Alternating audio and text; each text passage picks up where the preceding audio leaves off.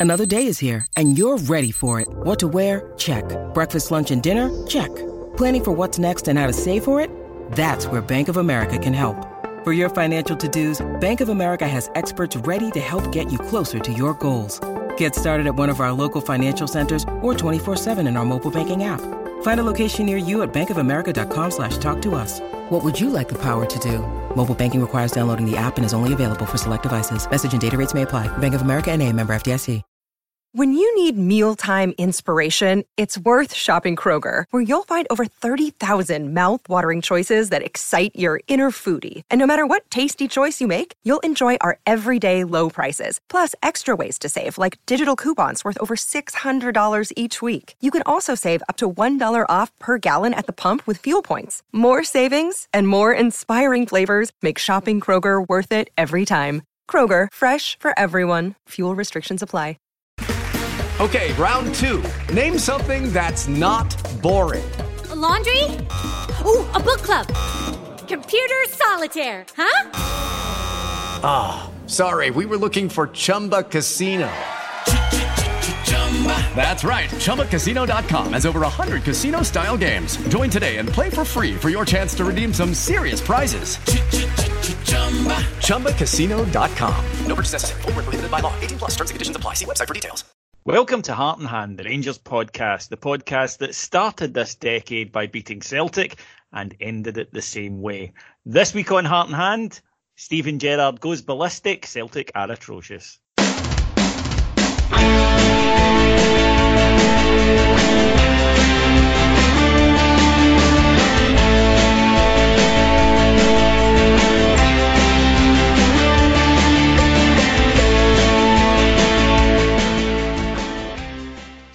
Welcome to Heart and Hand, the Rangers podcast. My name is David Edgar, and I am joined this week by a stellar lineup of pundits, people who were at the game yesterday, and those of us, unfortunately, had to make do on the television. First, it's ticket wrangler extraordinaire, bus runner, and mysteriously always manages to get one for Parkhead. It's Andy McGowan. Hello, folks. Pleased Next to be up, here. Next up is sold his soul to the devil for a ticket and uh, certainly seemed to have an enjoyable day nonetheless. It's Adam Thornton. It was absolutely fantastic, David. Hello. Your voice is fucked. it is actually, yeah. ah, why not? And uh, like me, he was forced to watch it on television, but enjoyed it not one bit less. It's Alex Staff. Hello. Well, gentlemen, it has been a long time. It's been it's well over nine years, almost ten, since we watched a Rangers team win at Parkhead, and in a way, I think that you could not, Andy, have had a more perfect signifier that this decade, which if someone was to plot on a graph, I think would resemble a U shape. Um, I think is now over, and we can look forward to normality returning in the twenties. You certainly hope that. Um, there's a lot of parallels with last year, this time last year, but it feels different this time. I think they feel differently about it. Um, I think the way we played um, on the 29th has just uh, given it an added dimension that this isn't a flash in the pan. This isn't just a fluke win. That this is something that should have happened in the cup final. And you hope that it bodes well, but we, we often remember the, the Joe Worrall horror show at Kilmarnock in the first game back after the break last year. And I, I hope that the lessons have been learned for that. I think probably you know the, the most encouraging thing about this side this season is they they still make mistakes, of course, but they learn really quickly. And uh, there's been so many things that are different from last season, and I think we saw it again yesterday. Even Adam, the cup final, I think a lot of us, even us, maybe wrote off as a bit of a freak game because Rangers were so dominant, missed so many chances. It was just an extraordinary game of football. And you would think that the chances of a match like that occurring again are, are few and far between. And I think that maybe even we as Rangers fans felt, well, they can't possibly play as badly as that again. And then you realise maybe now, hang on, this wasn't they played badly. This was they were not allowed to play. And given that Rangers 21 days later have gone out in their own ground in front of just 800 of our own fans and performed exactly the same way, that's not a fluke, that's a pattern. It's not. It is a pattern. You're right, and I'm I'm thankful for it because that that cup final, the whole thing around it, the performance and the result, that could quite easily ruin a team and, and ruin a season because it's just one of those where you think, God, what exactly do we need to do to, to win this or to win a to win a trophy to get that next step on the, the recovery? What do we need to do? So the most pleasing aspect of yesterday for me was that we just came out and went, well, fuck you, we're just going to do the same thing again, and uh, it paid off dividends. Alex, I think that for me, what was so encouraging was I've seen better or more successful Rangers team. I'll be fair. Go to Parkhead and treat the ball like an unwanted Celtic supporting stepchild. And it was also something that you saw in, in Europe a lot, where we'd get caught up in mayhem or tension or whatever, and not look after the ball, not do the things that that we do in normal matches, and of course, old firm matches can be frenetic as well. This team have shown me in these last two games that they have developed in Europe that they can do this, and we saw it. We saw it. That's why we're through our group. We saw it against teams of the quality of Porto and Feyenoord, but they did it yesterday as well, where they said, "Well, we're just going to play our game," and it reminded me in a, in a slightly strange way of the May 1999 game where we won the title there. In the Rangers just went and played their game and kept calm and kept focused and didn't get involved in any of their nonsense. And when we let our football do the talking, I think it was quite clear to anyone watching that we're a quite a special team. I think you've hit the nail on the head there, David. We've we've grown. People talk about European football as being a bit of a bonus. In fact, some people would have argued at the start of the season that they almost didn't want to qualify for the group stages because they had to concentrate in the league and it was too many games. But this team's still growing and they're learning so much from that level of of uh, opponent that yeah, that's what that's what builds into these sort of performances against Celtic. You, we, have now got the confidence. We look at their team and they think, well, we've done this against better sides this season, so why can't we go and do it against them? And it's it's definitely uh, definitely paying huge dividends there. The biggest uh, the biggest plus for me yesterday, the cup final was a bit different. I think the cup final was an even more dominant performance than yesterday. Personally, um, they'd won. You know, they'd one shot on target, and it should never have been allowed in, in the game to stand. In yeah. yeah, that shouldn't have been allowed to stand. So you know, it was it was more dominant for me in, in the cup final. Uh, the biggest thing for me yesterday there was they got their penalty, and then they had a little bit of pressure, and then we went up the park and scored. We didn't. You've said that you, you got it right. We've seen far more successful, more experienced Rangers teams go there and maybe start a game well, but then once they get into it after 20 minutes, we, as you say, we'd be as well, all we're doing is just backs to the wall and hoping for the best. A lot in, in many games there, and we've had some absolute doings. But, uh, but yeah, this team, they've got a lot of confidence and bravery. The, the, the first goal, um, which I'm sure will come on to very soon, sums that up. Um, but to do all of that, as I say, just as it looked as though they were getting the foothold, just as it looked as though they'd, they'd started to play, and then we just went, nope, we're not having it um, and, and went up the park, made it 1 0, started to look better again. Just uh, sums up, as you just say, just how special a group we may very well have here. We'll be judged on what we win, but um, it's hard not to get excited about them. Yeah, and I think we've. I think, Alex, I think to get to, excited. Just to just to expand on that point, Alex, I think Alex is spot on, David. That the cup final was a much more dominant display, um, but there was an efficiency yesterday. Um, I felt about our play, and that we didn't necessarily go for the jugular all the time. Um, we had a wee bit of control, which sometimes we we we struggle with. You remember in Feyenoord, we were trying to go and get the win, and we try and score the third goal, but we had a wee bit of control in the second half that we thought we're just going to sit in and see what they've got. Um, we only had like 40 odd percent possession, um, and we only completed about 200 passes, which is much much less than the cup final, but it was a bit more of a mature performance once we got that second goal.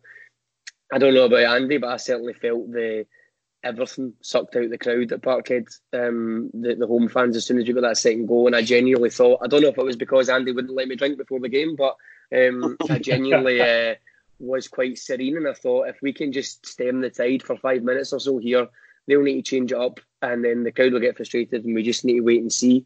Um, and to be fair, they didn't really have a huge chance after that. I felt like we managed it very, very well, which is probably one of the few things that really you could be critical of as that season is our game management late on hasn't been great in certain scenarios, but I thought it was spot on yesterday. Yeah, and I think that we have to give a lot of credit to the side, Andy, because as Adam said, all of us the, the day of the cup final, even Alex, um, where like Captain Nemo stranded 20,000 leagues under the sea. It was just so hard to take. And we'd all looked at December and said, it's make or break for the season. Um, while you can't win the title in December, you can certainly lose it. And we looked at our fixtures, a lot of away games, a lot of tough matches, and then we'd had that shattering defeat. And it was. Um, there's no point hiding it. It was a shattering because of the manner of it, because we didn't deserve it. And the team since then have responded magnificently. They've won every match, scoring 15, only conceding three, and answered every single challenge. And in a way, Andy, I actually think that although it was a very good disguise, we may look back at one point on the cup final defeat as a blessing in disguise because the team have shown to themselves we can overcome setbacks. And that was maybe something last season. If something went against the team, we quite often had a dodgy couple of weeks. Nothing like that this year. I, I agree with you, and I, I, I, tweeted yesterday. Who would have thought that the cup final would have a bigger psychological impact in Celtic than us? Because what actually happened is, I think after the disappointment dissipated, because it was a gutter. There's no getting away from it, right? There's just no way you can walk away from that coffee and think, "Oh well, that was a shame. It was unlucky or whatever." it was just one of those freak games. But I think they got in their head, and I think they kind of knew themselves that they got away with one. And, and I think that's putting it mildly. And I think the manner we played that day and the amount of chances we made and the fact that their goalkeeper played the, the game of his life and they got bits of luck all over it, I think that was in their mind that they know we had, that we were a match for them. And the mentality thing, I, I agree with you again. It's a case of last year they were just weaker. But the, the point is that we've got a better team, and it helps when you get better players in the team because then you can genuinely have more belief. There's, there's one thing having belief and, and looking at your teammates and saying, "I we can do this." But when you have guys like Kent in the team, and when you've got Morelos playing the way he's been playing, and when you've got Goldson and Katic just being uh, at the top of their game, you can look at look around the dressing room and actually say there's a reason for the belief. And I think you can see and Gerrard as well, and the way he carried himself in the, in the, the um, when they say celebrations, but the reaction after the game yesterday, he's instilling that into his team. That behind closed doors, he's telling them that look, we are a match for this team. Uh, if anything, we're a better team than on their day. And the European results that you're, you're mentioning earlier on are something which you cannot buy because last season I said at the start of the season we were kind of forged in the the schedule were thrown into for the Europa League and again, I think this year it's helped that we're th- thrown into the deep end, so to speak, but we've been better prepared this year. And I think the team is taking fantastic belief for the Porto final results and so forth, and the way we've played as well. Um, so the mentality cannot be questioned at this point because, as you say, that, that game, the cup final, could have killed us. And I worried about that. I worried that that would one, be one that just some players would not pick it up from. But we've answered that. The, the next big question against them is coming out the, the winter break, which isn't really a winter break. I don't know why we call it. It's three weeks or something. Coming out of that, how do we react and can we keep the momentum going? Because we should, and, and the fixtures are in our favour. Adam, we have to talk about it because yesterday, coming out of that match, I was elated, ecstatic, bouncy, in fact, and it all the feelings, pride and, and joy, and, and you know the usual sort of Old Firm win, but magnified by it's been over nine years and, and what it signified and the way that we went about it. So all of those feelings were there, but there was also another one that was maybe a little odd, and that was anger. And that anger was at the referee performance, which I think, and having watched the game back in full, far more relaxed, has actually hardened my opinion, was genuinely scandalous, was absolutely appalling at best, he is not capable of refereeing at that level. If that's his honest performance, at best, he. If you're looking to excuse it, you cannot, in my opinion, say that that is a referee who has the ability or the temperament to to officiate at that level. At worst, then, if any Rangers fan wants to indulge in a bit of paranoia, I'm afraid I'd need to let them because it was a shocking display, in my opinion. It, it was, um, and I have to be. I guess I have to be honest. That the the penalty, I didn't see much wrong. We were only going by kind of text messages that were coming through and the fact that nobody seemed to be claiming for it. So I was a little bit bemused at the penalty, but I haven't seen it again. Yes, by the letter of the law, that's that's a penalty because he's he's pulling his shirt. However, there's one on Aribo uh, just before our second goal. I think it's Brown has him by the shirt as well. So there's two that's been refereed differently. If you, you need to be consistent, apply it to everybody or don't apply it to anyone. Um, and there's just blatant mistakes which cause issues. Again, the handball, um, I, I, guess you could say fair enough, but it's literally his job to spot that. He's in the correct position to spot it and he, he's missed it. So um, that goes against him as well. And then the ridiculous uh, double standards in terms of Celtic players getting nibbles off the ball at Morelos and um, various other things. And then Kamara being booked for his, his first challenge, uh, Barisic as well being booked for his first challenge. Morelos being booked for, I think, just being Morelos. Really, that was a, a foul. I don't think that's necessarily a, necessarily a yellow card on, on Scott Brown. So he just looks like he can't wait. It looks like he's not in control of the game. He looks like he can't keep up with the game at points, and it looks like he needs to be seen to to do something. He's like a Hollywood referee. He just wants to, to do something and get get something done so that he's he's had some sort of action without really understanding what he's supposed to be doing. I think it was an all round shocker again, we've had our fair share of them in the last month or so. Alex, you and I tend to try and be fair on referees because I don't think either of us want to ever believe that there's more to it than just they're bad. Yeah. Because, you know, that way madness lies. But as as Adam alluded to there, it was the manner of the decision making. Now, for the penalty, it, it's a penalty. I've got no problems with that. I was upset at the time, obviously, but when you see exactly the same, and he is looking at it, and his linesman is looking directly at it, where you can quite clearly see um, Joe Aribo's shirt come off his shoulder for crying out loud. Yeah. Not given. And then there are several incidents where it's very difficult to do other than see this as a two tier system. And the first one I would point out would be um, Christie. Uh, who was probably trying to do something in the game other than his missed penalty, um, picks up a booking and then proceeds to have four fouls, including one where he grabs the nuts of Alfredo Morelos, doesn't get a second yellow. Bolingoli, um, the Celtic fullback, on a yellow, hauls back uh, the on-rushing Alfredo Morelos on a break, which is a standard booking in any league, incidentally. You yes. see it all the time. It is a, and nobody complains because we all know you make no attempt, if you're done and you make no attempt to get the ball. Glenn Kamara was booked for the same incident. And if you watch it's quite apparent that Clancy is running over with his hand at his pocket, sees who it is, and changes his mind. And then, of course, the Morelos one. I'm not usually one who says, oh, he couldn't wait, but he actually has the yellow card out before Morelos has hit the deck fully. Yeah. It was incredible the speed he went at with that. Very hard not to think that's kind of predisposed. Um, I, I, posted yesterday, and I, I, I do believe I, I, slightly disagree with Adam. Morelos' first booking, I didn't have too much issue with. Um, you know, he's, he's went in to just leave a little one on Scott Brown, and it's the nature of the game. I get that. I do agree that other incidents weren't booked. So in the context of the game, there's a fair argument to say that first booking was was harsh. But, uh, I didn't have too much issues at the time with it. I thought, you know, that's just a yellow card, and I don't have any issues with his yellow card for the dive either. But I, I posted yesterday. I, I grew up uh, uh, with a gentleman by the name of Billy Reid, who is Scotland's top close-up magician. That's a fact. He uh, he's been voted so um, by his peers, and uh, he would have been proud of the hand speed that Clancy showed with those cards in that game. Because having watched that again, I could not believe how quickly that yellow card was in Morelos was in his hand for the Morelos dive. That shouldn't have been possible if he is running up to that incident and waiting to see what happens. That's watch not it. it's not possible. He clearly know? hasn't consulted his linesman and, and watch it back, folks. Alfie isn't fully on the ground and he has the yellow card out. He in my opinion, is running and saying, I'm watching for a dive. Which yeah. is the wrong way to, to, to go about it. And Andy, it was just time after time.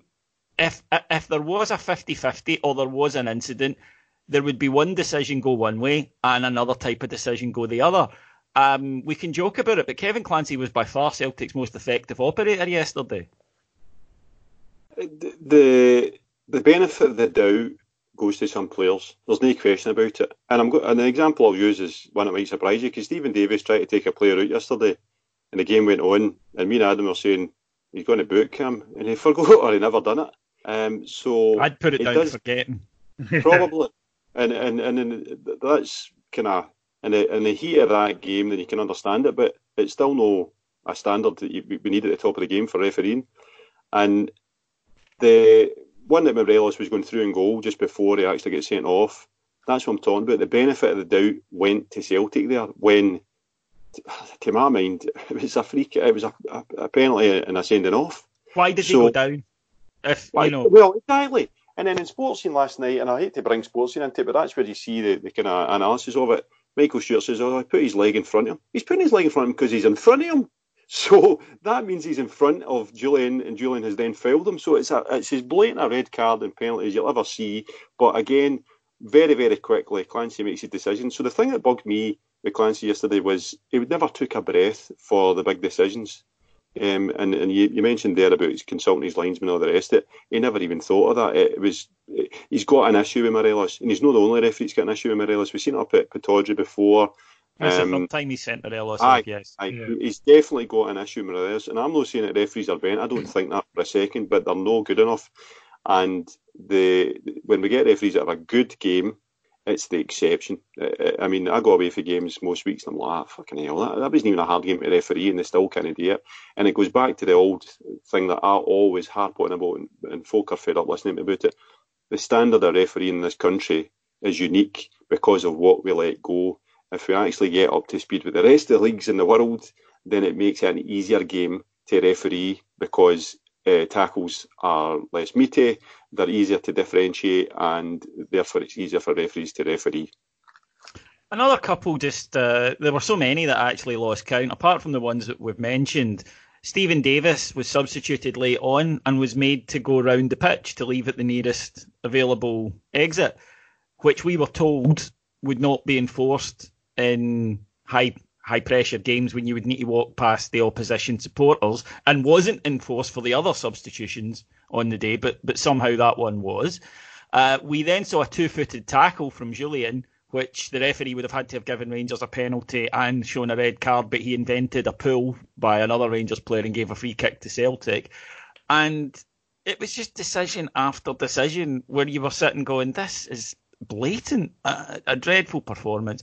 And uh, Rangers have done the right thing, in my opinion, Adam, because what they've done is uh, reacted today when we can't be accused of sour grapes, when nobody can say, oh, well, you just got beat. And they've reissued a call for VAR to be implemented. Um, in particular, the the Edouard goal would have been ruled out because, as we know, you're not allowed to use your hand even accidentally in, in the build up to a goal, and certainly not to score one. Um, I think that the key the the key issue with VAR will be whether or not clubs will pay for it, and that that's always been the problem in Scotland.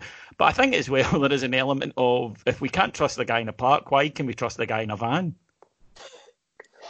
I was um, I was quite pleased about the Davis one, I must admit, because he used the opportunity to go off quite close to that back post and tell Jack to tell Jack to defend it while he was off. Davis absolutely loved that back post at Parkhead yesterday to, to good effect. But yeah, I'm coming to right. that. yeah, I think I think you're right. It, it's spot on. This is the time to do it. If you're going to call it out, you call it out when you've won and there's absolutely no sour grapes. And it's a valid point. We should have had a penalty at Pittodrie um, for Morelos. Um, then obviously Hampden, there is a, there's a multitude of things going on in that game, the offside goal, etc. But when you complain right after that, it does get lost in a in a kind of sour grapes thing. Um, it gets taken less seriously. I think now is the time to do it. Um, be interested to see who um, who comes out and backs it. If not, I know there's financial issues within the game. I think smaller teams might not want it.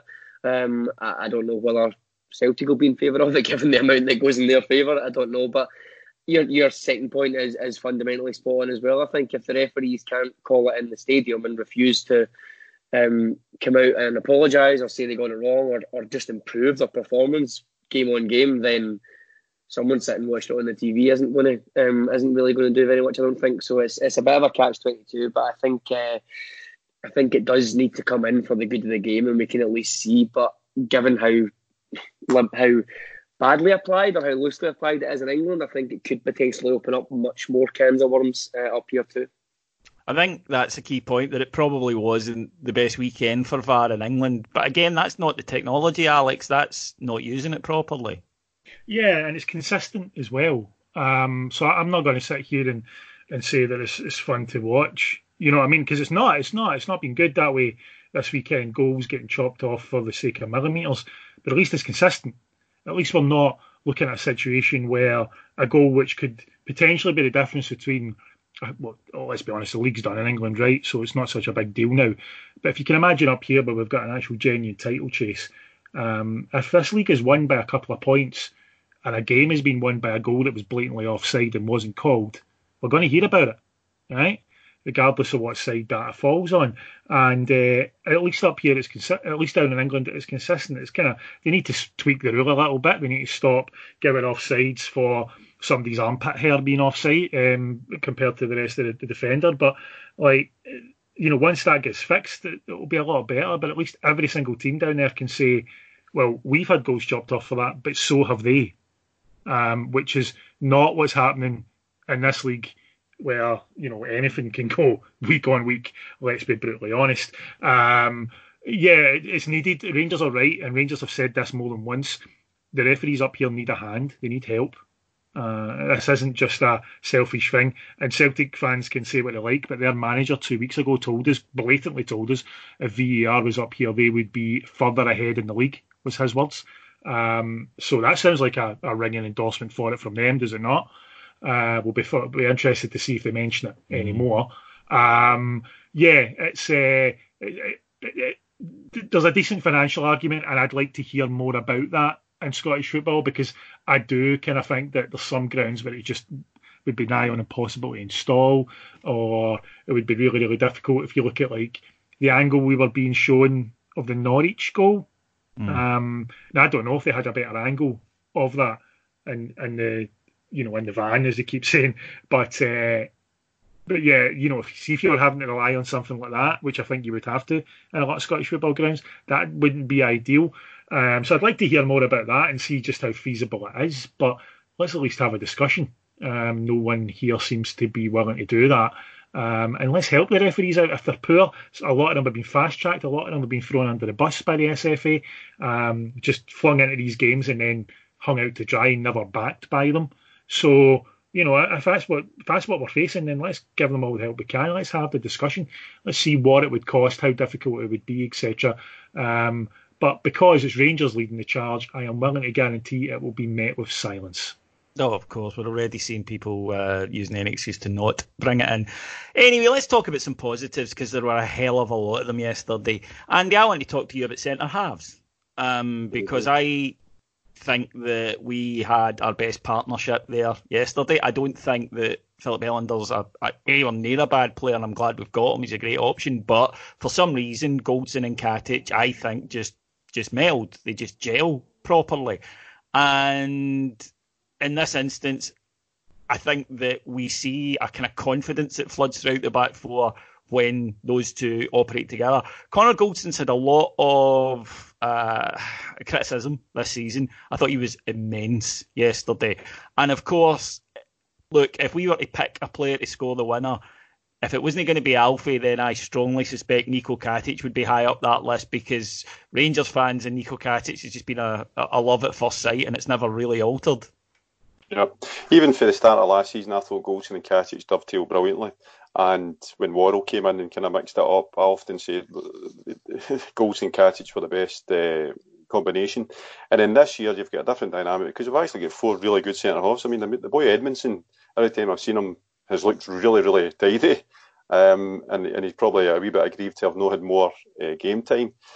And Helander's been fine as well. I, have I've been fairly pleased with him as well. And so Katic gives another dimension because he's so aggressive in the opposition's box. And that's something that for me and you, Davy, and the others that have been brought up, and Davy McPherson and Richard Gough giving, giving each other a competition to see how many goals they can score each season that is what makes a difference between winning leagues and no winning leagues. And I've said it for a long, long time that when you're playing in games where it's nip and talk or things aren't quite firing, you need to find a solution. We found a solution against Kilmarnock. We found a solution against St Mirren. We found a solution um, at Parkhead because we got a set piece, and it's the the kind of marginal gains that make the difference. And Katic is probably placed sell ahead of Helander now because of that added dimension to his game.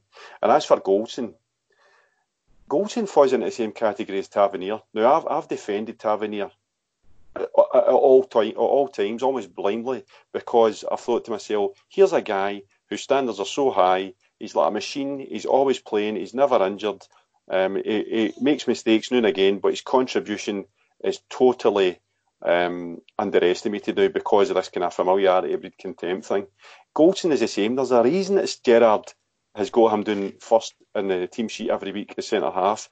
Um, he, he plays for the back. He's a good defender. He talks. He's a leader. He's a winner, and he's a wee bit unlucky in front of goal, the same as Katic. He should probably do more. But there's a reason he's in there, and there's a reason that is the same as Tavernier for me because if you take him out of the team, I think you'd notice a difference. So um, I thought they were brilliant yesterday. Edouard is a a very, very good striker, and he gives them a massive problem because what he likes to do is he likes to drop and he likes to take the ball. And when you're a centre half, it's the worst thing because what you've got to do is you've either got to follow him and take the chance you're going to be out of position, and you've got to pass him on. And if you pass him on, in the way we were playing yesterday, uh, it was a problem because Kamara and um, Jack were the ones that were pushing it to the fullback. So basically, you, you would be passing on to Davis. So I thought they handled them brilliantly yesterday, apart from the goal which was probably no the centre half spot. It was a midfield. So um, I, I, I think we, we keep going with him, and I think there's been a reason that Gerrard's not really changed his team up for December. I think he's, he's he said, look, this is close enough to the, the, the top eleven and the, the, the first choice back four. Um, so I, I thought they were absolutely immense yesterday, and you need that if you're going to be winning the Parkhead. Adam, let's talk about an area of the team that I know that you get particular joy out of. I thought Rangers fullbacks, as they have been all season, were immense. And were it not for the little Colombian up front, Borna Barisic would be in contention for our Player of the Year.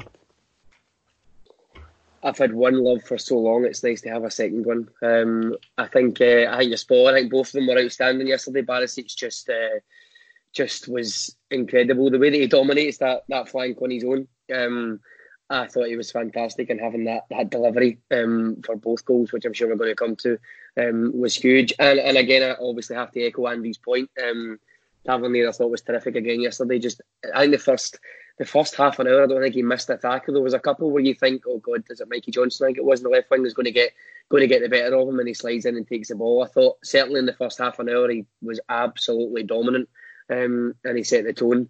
And on the other side is Barisic. Um, it dovetails quite nicely. It's quite rare. I've said this on a few pods, but it's quite rare for a team to have two so attacking fullbacks. The obvious comparison is, is Liverpool. Liverpool, we, yeah. We do we do build on on what they're doing essentially, but it's quite rare, and especially to go to Parkhead and have the confidence in your your centre halves to, to play two guys whose primary job is to hammer up and down that wing um, and be your width. It's it's quite rare, and I think it speaks volumes about how special uh, how special the two of them are. I thought both of them were outstanding. Alex, we've been praising the back four and deservedly so, but when it comes to a crucial save or two, um, there really aren't many better than Alan McGregor. We were great and we overcame adversity, but it's a completely different story if that penalty goes in because I think we all felt after the way we played, hadn't taken the lead though, they got the penalty. Had they scored, certainly I know it would have been difficult to keep the thought, here we go again, out of my head. But it it wasn't a terrible penalty or anywhere near it. Yeah, good height as as the cliche goes, but I mean he really thumped it and it was in the corner. And the leap from McGregor, go back and watch this if you've only seen it once or twice, folks, and you were too busy celebrating it yesterday the leap and the power in his hands to get it away and allow Niko Katic, who celebrated it like a goal, obviously having conceded it, it, it was top drawer. An even better save these days in many respects because if you watch McGregor's still got a foot on the line, um, which obviously they make a bigger deal of now uh, since the summer. Uh, previous penalty saves, goalkeepers have usually got you know a couple of they're a couple of steps out and narrow the angle a little bit. It was a great save. Um, and as you say, a key moment. That's what he's there for. That's what he does. I loved afterwards. Both Goldson and, and Tavernier were right in celebrating with him, and he looked. He, he kind of looked at both of them as if to say, "What I did a sort of time." Hmm. Um, you know, well, he's apparently, just. Uh, according to his goalkeeper coach, he doesn't like being touched. Ah, okay. We all know that that's not strictly true. Depends who's touching him. Depends right? who's doing doing the touching and where, I suppose. Uh. Yeah, um, well, no, that you know that wouldn't surprise me. uh, looking at the way he can be sometimes. No, he just he had that look after the penalty save of you know I'm, I'm not getting beat today, and we see what what it was actually how they got their goal, um, how it actually transpired. What what was the only way they were going to beat him. Uh, he didn't have that much to do. You know, a penalty save obviously uh, brilliant, and I'm not trying to play that down. But aside from that, there wasn't wasn't that much for McGregor really um, in terms of making saves. I think he made one from an Edouard strike that you'd have been disappointed if he'd not made it. Um, and that was about it, wasn't it? I mean, I can't remember anything else. It certainly wasn't the usual going to Parkhead Rangers goalkeeper performance. Um, no. It didn't need that at all because he played so well. But obviously, it's Alan McGregor. He inspires, inspires that confidence in front of them anyway. And when you've you get your goalkeeper making penalty saves like that, that just raises the whole team. Um, so that made that made a huge difference and a, a, huge moment. And yeah, this won't be the last time we'll be talking about Alan McGregor making key saves. Let's be honest. Moving on to the midfield, then Andy um, Ryan Jack. Surprisingly, I don't think had had his, his best game and, and way below his usual standard in the first half. Although I thought he was very good in the second half. Um, just his passing was off to the point where I wonder if maybe he was carrying a knock or something because it, it seemed to be more he was doing things he just doesn't normally do. Um, but as I say, came onto a game, you can always rely on him. And I thought the other two were, were magnificent yesterday. We really need to value Steven Davis. It's easy sometimes because he's so quiet and just so the way he gets on with it. Someone made a great point uh, in our chat last night where they said, You'll notice that Brown never starts his shite with him because there's no point. You know, Davis is just not going to react. He is such a good professional. He was sublime, and it, and it was it's the dirty side of the game that he, he's so good at. He's um, and I, I can't really remember him being like his first time round. He was a great player for his first time round, but he seems to have added this kind of uh, whether it's because he's dropped back a wee bit, but he just picks up scraps just when players think they're getting away from the other midfielders or Jack or Kamara don't don't make it. In steps Davis, no a big thunderous tackle, just nips it off somebody's toe and then we're away again. He was absolutely brilliant yesterday. And I thought Kamara was unsung hero yesterday because he had a good game, good on the ball. But what I thought he'd done exceptionally well yesterday is he completely and utterly nullified uh, the great, maybe no great but he completely and utterly nullified Frimpong because Frimpong was the massive uh, attacking force that we were told was uh, the next best thing. And they were giving him a lot of the ball because he had a lot of the space because we were allowing it. But then what would happen is Kamara would just step wide and he wasn't even putting a tackle He was just covering the ground so well that Frimpong was then having to say to him, well, either attack this guy and take him on or a cut inside. And he actually shot it for most of the game and he was cutting inside. And Kamara was the reason for that. I thought Kamara was brilliant. And the midfield three over the last, I don't know, maybe six, seven weeks um, have been exceptionally good because they know their roles so well. Jack would push out wide, Kamara pushes out wide left, and Davis just patrols the middle. Um, and they've interchanged at times as well.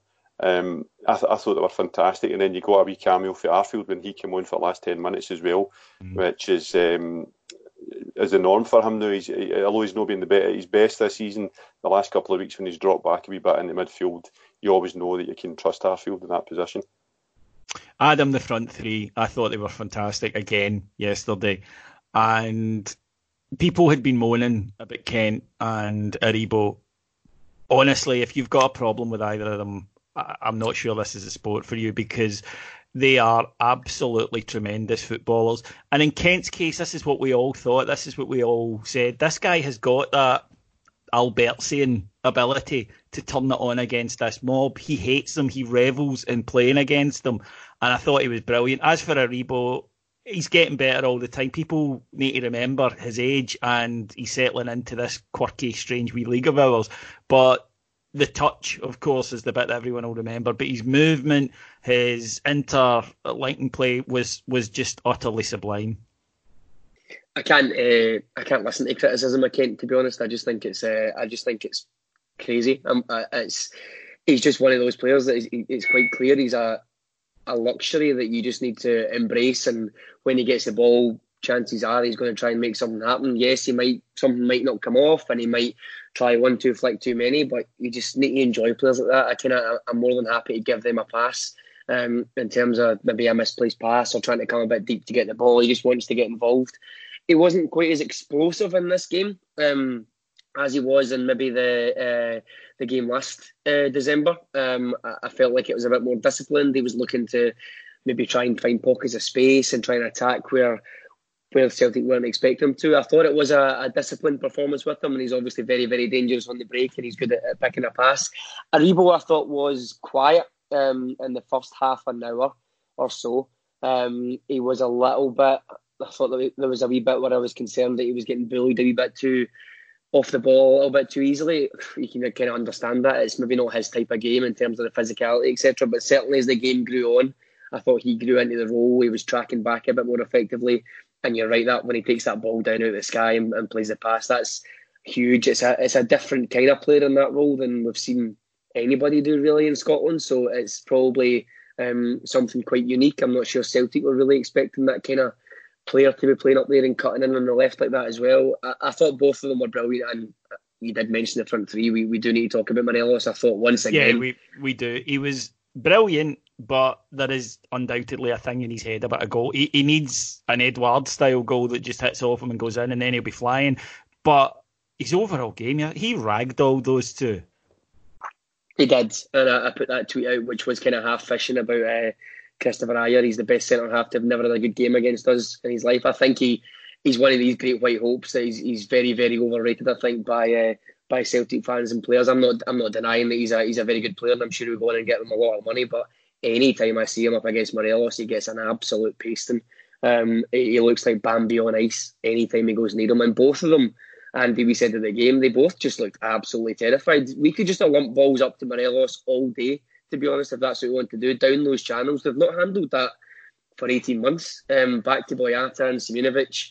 Um, when uh, Rodgers was there, they, they can't handle it. He gets the ball and he gets his he gets his bum out, and they've just got no idea what to do. And nine times out of ten, um, he gets past them. It's just I, I don't even know whether it's a mental block or if it's just unlucky or frustration.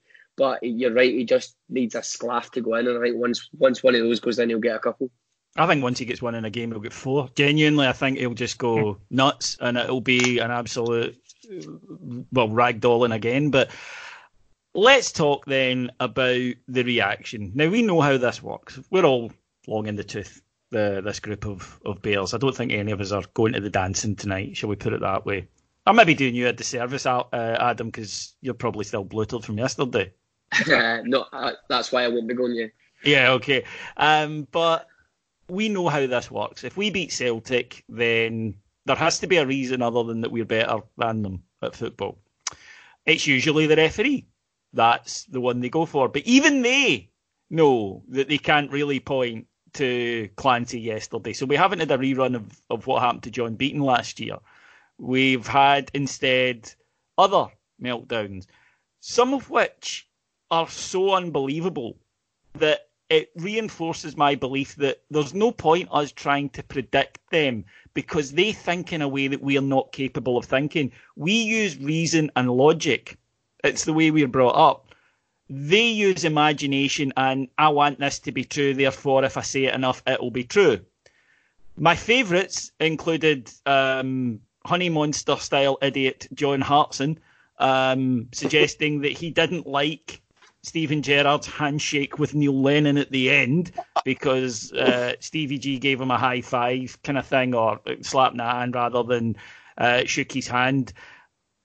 Look, beating up John Hartson for being a moron is a, a little bit like shooting Bambi's maw, but it never stopped the hunters. So, honest to God, this guy is genuinely as much use as a used condom that has been thrown away. He is a complete and utter fuckwit, but he's not alone. Um, and with a hat tip to the wonderful Kerrydale meltdown, um, on Twitter, which collects some of the more idiotic Celtic comments on social media. It's at Kerryfail, and you really should follow it. Um, let's talk about some of their their best ones from yesterday. Um, first of all, this before the match, class line out. I think you mean line up, mate. Going for the jugular. You love to see it. My three year old daughter predicted 4 0. I think she may be right. Later that day from the same account. Cheers, Celtic, daughters in tears. of course she is. of course she is. the classic that we get. Cheers, Celtic, kicked out the hoose. Yeah. always, oh, always good. Um, uh, hearing Andy Walker has been arrested for pleasuring himself in the commentary box after Kent scored. I mean, I, like honestly, that's what I mean. We just can't, we can't figure it. We don't have the the ability to think so erratically and wildly. Raheem Sterling gets berated for a fun tattoo. Will Ryan Kent get the same thing for making a gun sign to the Celtic fans? No. Oh, that one's uh, some reaction to that, isn't there? Well, we're, um, we're just going to come on to it, but before yeah. we before we do, Dubai, they fuckers should be doing Blackpool Beach doing shuttles, getting taught how to up their work rate. My four-year-old kid was asking me why that guy was slitting his throat. No, right? No, no, no, he wasn't. Let's uh, let's not kid ourselves on this one. Um, if Rangers play the way Celtic, uh, if Rangers play Celtic the way they did in the Betfred Cup final, they'll get destroyed. That was before the match from Michael Gannon in the Daily Record. Yes. I don't buy Rangers' defence of Morelos' gesture at Celtic Park yesterday. He's not in South America. Well, okay, but he is South American. And then there came, uh, shall we say, gesture gate several times. The first one was Fraser Aird, former Rangers player who was in the away end yesterday. Can I just be the first to say, how do you get a ticket, eh? But uh, I'm, kidding, I'm kidding. But uh, he was uh, on camera giving Celtic fans the wanker sign, and his club, Cove Rangers, announced that his contract was due to expire on January the 1st, and he would be leaving early, like a day early. Um, clearly, a bit of craving thing from them. Unfortunately, he's come out and apologised. You were just supporting your team and there was absolutely nothing wrong with what you did, Fraser. So don't in any way, and don't ever apologise to these fucks. But you had nothing to apologise for. The main ones, Alex, were of course Ryan Kent um, with his uh, kind of shooting fingers celebration. And yes. at the end, Alfie, as he was walking off, gave the, the throat slitting gesture, which clearly meant the game's done. But Celtic being Celtic and needing something, anything desperately to cling on to that suggested that it just wasn't because we beat them and, and were better than them, uh, are actually claiming that those gestures are threatening. Now, I would be worried if a guy waved a gun at me, I really would. But as far as I'm aware, nobody's ever been shot by a pair of fingers. and I never, when I saw Robbie Keane use that celebration, which Robbie Keane did every single time he scored a goal in his career, think, my God, he wants to shoot me. This is no. fuckwittery on an epic scale, even for them, Alex. I remember, David, my very first live Heart and Hand, you turned to me, the first question, and basically asked me to explain Celtic fans. I don't think I've ever got over that. Mm-hmm. Um, so difficult. Um, the, the reaction to the Kent celebration is kind of hilarious, really. Um, my boy has spent today being quite patronising for a 19 year old, and I believe he gave Andy a wee bit of this on Twitter as well, um, talking about how it kind of relates back to Biggie and Tupac and all that sort of stuff. You know, the sort of stuff that Ryan Kent loves to listen to, essentially, um, all that rap nonsense, David. You know, you know what I mean. The uh, rap fellas we, we're too old for that. Oh yeah, we're too old. Uh, but uh, but yeah, uh, you know, I think it was along those lines. I can't imagine he was exactly thinking about it very much. You know, I mean, sort of thing he probably does in training um, when he scores an absolute peach and he aims at someone. Uh, nobody seemed to really care about it. You know, wasn't if I put it this way, if it was in any way inflammatory, I'm sure Sky would have mentioned it in their commentary. Andy Walker would have been all over it. Uh, but the Celtic fans, so desperate were they to be offended by it, all around, all I can say, what was that? What did that mean? What was he referring to? Because they're so desperate for it to be something offensive. Yeah, it, it's that know? assumption that it must be something offensive because I'm desperate for it to be. Yeah, it must have been. My personal favourite was Dominik Diamond, by the way, um, asking, saying that Kent celebration was quite uh, quite strange. Bless him, bless him. Yeah, we'll turn to your flying spaghetti monster, Dominik, and we'll call him the strange one. Mm. Um, anyway, yeah, yeah. Uh, the reaction to that was ludicrous. The reaction to Morelos is less so because it's expected, if you get my meaning. Um, Alfie's not really allowed to kind of breathe in and out without people criticising him for it. So, um, wee bit more expected in that respect. Um, I'm very, very glad that Rangers called that out specifically in the statement uh, because that was uh, that was needed. I think Rangers needed to kind of go in the offensive with that one um, in particular because it's Morelos and he will be judged differently from everybody else. But yeah, they were just desperate to be offended by it, and it was quite a, quite quite hilarious when you consider who their manager is, what he has aimed at Rangers fans oh, for years now, and we are continually told that's our fault because we're giving him all the abuse, and he's allowed to react like that. You consider all of that, and then they go away greeting because we beat them, and a couple of players made a couple of seemingly offensive gestures. Um, I think they're well within our rights to go and tell them to fuck themselves, frankly. Well, as Alex said, there's a video um, on social media which has been picked up by uh, ITN say, showing Alfredo Morelos being racially abused. Um, Celtic supporters in the crowd are clearly heard to be mouthing uh, racist abuse at him. And a Celtic spokesman, when contacted by ITN, said, um, We are aware of the gesture he made at Celtic supporters coming off the field. However, we have not received any reports of racist abuse. If we do, we will act on it. Um, well, firstly, the fact that you're commenting on it means you have received a fucking report on it, you complete and utter dick. Oh, and by the way, that is classic victim blaming. Andy, this is a club with no shame. They're just such virtue signaling wanks. They really are. I mean, the, the there's just nothing they will not latch onto. I mean, Palestine, it would have been apartheid in the 80s, food banks, fucking everything. They just latch onto it. And now it's gun crime and people getting slashed because Ryan Kent. Now, I'm a huge rap fan. Obviously. You know. I've got all the cassettes, MC Hammer, Snow mm-hmm. Informer, I've got them all. Many, so my many, many a time I've heard you belt up, here comes a hot stepper on a bus. Oh, I, I know. I was going to say, so, Big white trainers, that's, that's your Andy. So I know about signals, uh, and you know what? When I seen that yesterday, I thought, you know, that's something to do with rap. And how can you fucking take offence to that? I mean, really, how can you? Because you're a Tim, and that's what you do. You're just disposed to it. I would say genetically disposed, but when you look into their crowd, genetics is not their strong point, and I think that that just comes out over and over again. And it's Adam, it's just patently fucking ridiculous. But I think there is a more serious point there with Celtic, as as Andy says, who set themselves up as a pious moral club. Well, there you go. There's genuine racism coming from your fans, and their first instinct is to blame the victims. Something, incidentally, that has allowed them to get away with something rather shameful for the last 40 years.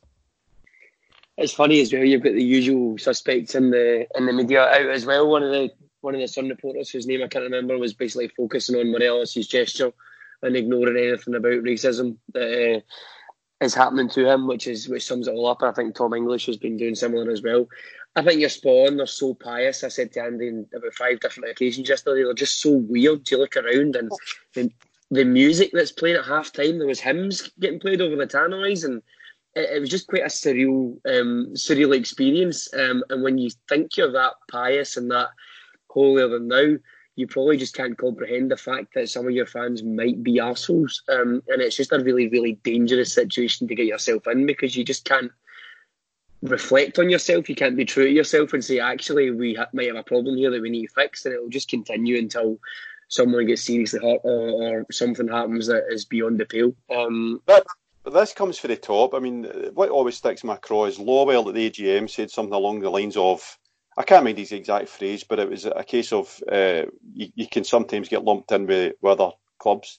And, and the insinuation was that they're above kind of criticism and it's Rangers that have got a problem for whatever was the kind of a topic of the day, whether it's sectarianism or, or fan behaviour, I don't know. But they actually portray this myth. It's not even a myth, it's an out and out lie that they don't have a problem with anything whatsoever, whether it's sectarianism, the fan behaviour, whatever. And that is then given a free pass to the arseholes in their, their club, most notably the, the, the those fantastic boys in the corner that dress up in paramilitary uniform because it was just a mass of green jackets yesterday. It was like a army hang me off sale. and uh, they, they, they cosplay they cosplay as the IRA. They don't even cosplay as terrorists who won. So so they, they then see themselves, well, we're chief executives kind of turning a blind eye to this because it's not us, it's not us that's got a problem. There are no self awareness whatsoever, and that's a big problem because um, it just exacerbates when you have things like yesterday. So my question to Celtic would be: you can hear in that video somebody shouting something, something bastard to Morelos a number of times. Tell me what is in front of that word bastard. Is it black? Is it orange? Whatever it is, tell me what it is because I want to hear you defend it. It's black. it's quite quite obvious what it is. Uh, and as you say, it's not a one-off. It's it's constant. Um, will anything be done about it? No. It will go quiet, and the media will forget it. Whereas, uh, you know, there's a daft fifteen-year-old boy makes a a, piss poor remark to Scott Brown and the fucking government are getting involved, and that's, that's Scotland 2019. But we're entering a new decade, and hopefully things will change for us on and off the park. Uh, we've been here for, for 10 years ourselves nearly now. We started in the summer of 2010. Been a few ups and downs, uh, it's fair to say, in this decade. But we're about to go into our second, and I think it's fair to say we've got our Rangers back. Thank you to my guest tonight, the wonderful Mr. Alex Staff. Thank you. The splendid Mr. Adam Thornton. Cheers, David. Uh, one wee point before I go. Actually, Cammy sat Cammy sat next to me for the first two uh, Rangers Rangers Celtic games of the season, and we get beat both times. So from now on, Cammy is allowed nowhere near me, and I'm sitting with Andy for every single game. Thank you. That's just a blatant attempt to get Andy to get your ticket. That's true. Yep, I told him uh, that yesterday. Uh, we see through it, but if it works, you know what I'm like um, on Daft Superstition, so go for it. And of course, the tremendous Mr. Andy McGowan. Adam, fuck off, you suki bastard. Thank you all for listening. We will be back in a couple of weeks once the season gets to, three weeks, I think, once the season kicks off again. Until then, you know where you can uh, keep up to date with all things Rangers. That's Heart and Hand on Patreon. We're, we're rapidly closing in on 5,000 subscribers over there. So please come and join the party because it looks as though it's going to be a very big one very soon. Thanks for listening. Bye.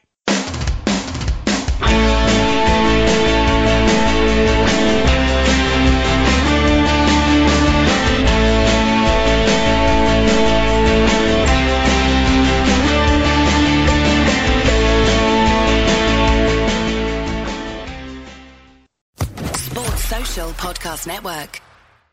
Judy was boring. Hello. Then Judy discovered ChumbaCasino.com. It's my little escape. Now Judy's the life of the party. Oh baby, Mama's bringing home the bacon. Whoa, take it easy, Judy. The Chumba life is for everybody. So go to ChumbaCasino.com and play over 100 casino style games. Join today and play for free for your chance to redeem some serious prizes. ChumbaCasino.com. No purchase necessary. Void where prohibited by law. 18 plus terms and conditions apply. See website for details.